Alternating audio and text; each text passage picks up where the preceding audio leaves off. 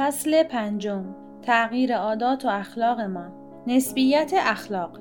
اخلاق و عادات که به کندی تغییر مییابند در روزگار ما مانند ابرها در برابر بادها در تغییرند. مبانی و عادات دیرینی که حافظه انسانی آغاز آنها را به یاد نمیآورد در برابر دیدگان ما در هم میریزند. انگار که عاداتی اخیر و غیر اصیل و فراموش شده هستند. صفت جوانمردی که مثل نیچه دستور می‌داد نباید با زنان زیاد مهربانی کرد و خوشخدمتی به زنان که جذب ابدان را با ادب اذهان در هم میآمیخت. هر دو بر اثر آزادی زنان از میان رفتند. مردان به تصاوی با زنان گردن نهادند. و چون زنان به تقلید در برابر مردان چاپلوسی می کنند پرستش جنس لطیف کار سختی شده است. حیا و حجب که به اشاق دلیری می بخشید و به هر قدرتی نیروی مضاعف می‌داد از اعتبار افتاده است. زنان جوان دلبری های نهان خود را چنان آزادانه در معرض رقیبان نهادند که کنجکاوی دیگر مایه زناشویی نمی گردد زندگی شهری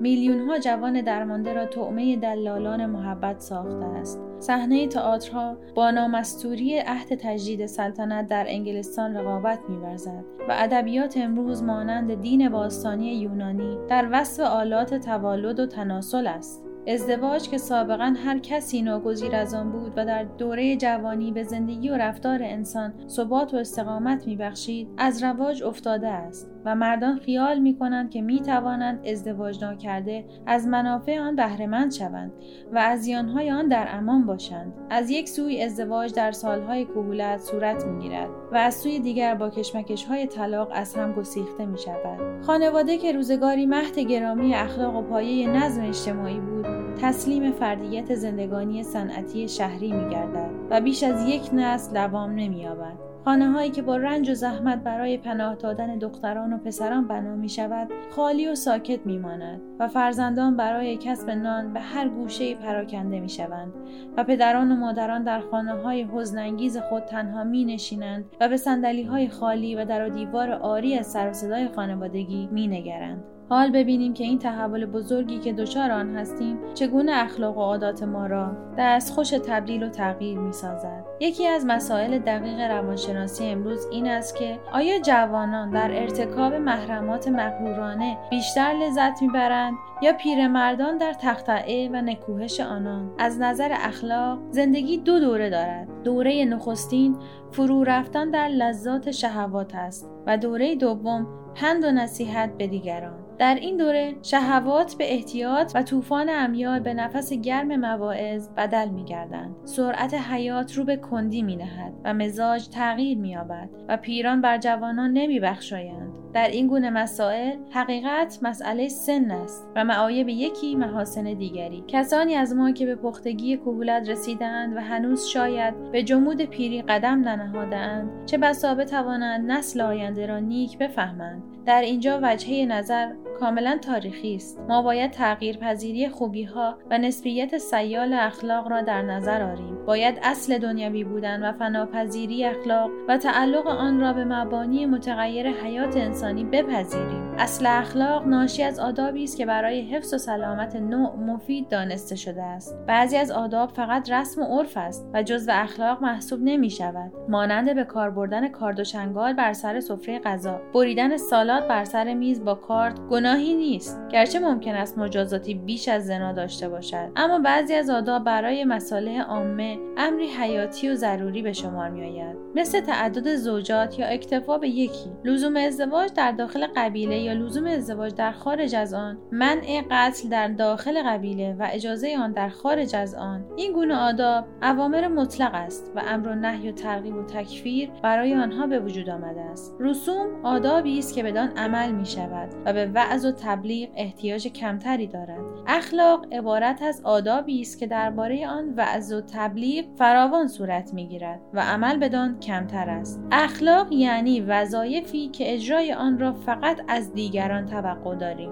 تغییر و تبدیل قوانین اخلاقی در زمانها و مکانهای مختلف از عجایب است. قدیس آگوستینوس از تعدد زوجات حضرت ابراهیم به حیرت افتاده بود. اما آن را به درستی تعبیر و تفسیر می کرد و می گفت که تکفل مخارج زنان متعدد در نظر یهودیان قدیم امری دور از اخلاق نبوده زیرا رسم بر آن جاری بوده و مضر به مصالح نوع محسوب نمی شده است. در حقیقت تعدد زوجات در زمان جنگ نوعی فضیلت است زیرا برکت و خیر فرزندان زیاد همراه دارد. هنگامی که در قبیله نظمی اجتماعی نبود و قبایل همواره در کشمکش و نزاع بودند مرگ مردان از زنان بیشتر بود و تعدد زوجات نتیجه طبیعی تفوق نسبی عددی جنس ضعیف بود. برای زنان داشتن قطعه ای از مرد بهتر از نداشتن همه آن است. تک همسری از نتایج استقرار صلح و آرامش در قبیله است. اکنون چند مثال برای نسبیت اخلاق بیاوریم. زن ژاپنی به اوریانی تن کارگر اهمیت نمی‌دهد. ولی در شرم و عفت ممکن است از مریم معاصیه برتر باشد. گرچه این حقیقت ممکن است مانند بسیاری از حقایق دیگر امروز وجود نداشته باشد. زن عرب نشان دادن صورت را و زن چینی نشان دادن پا را دور از عفت می‌داند. پوشاندن صورت و ساق پا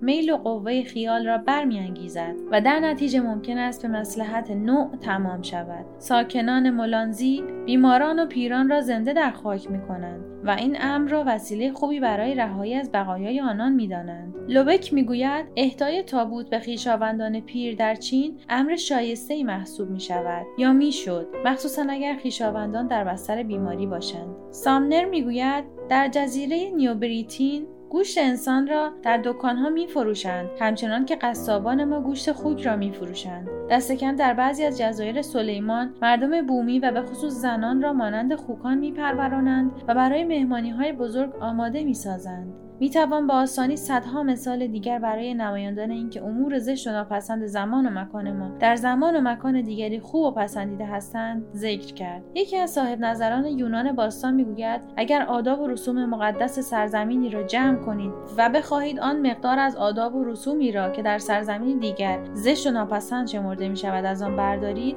چیزی بر جای نخواهد ماند. برای ارتباط با ما آیدی صوفی underline couple را در اینستاگرام جستجو کنید.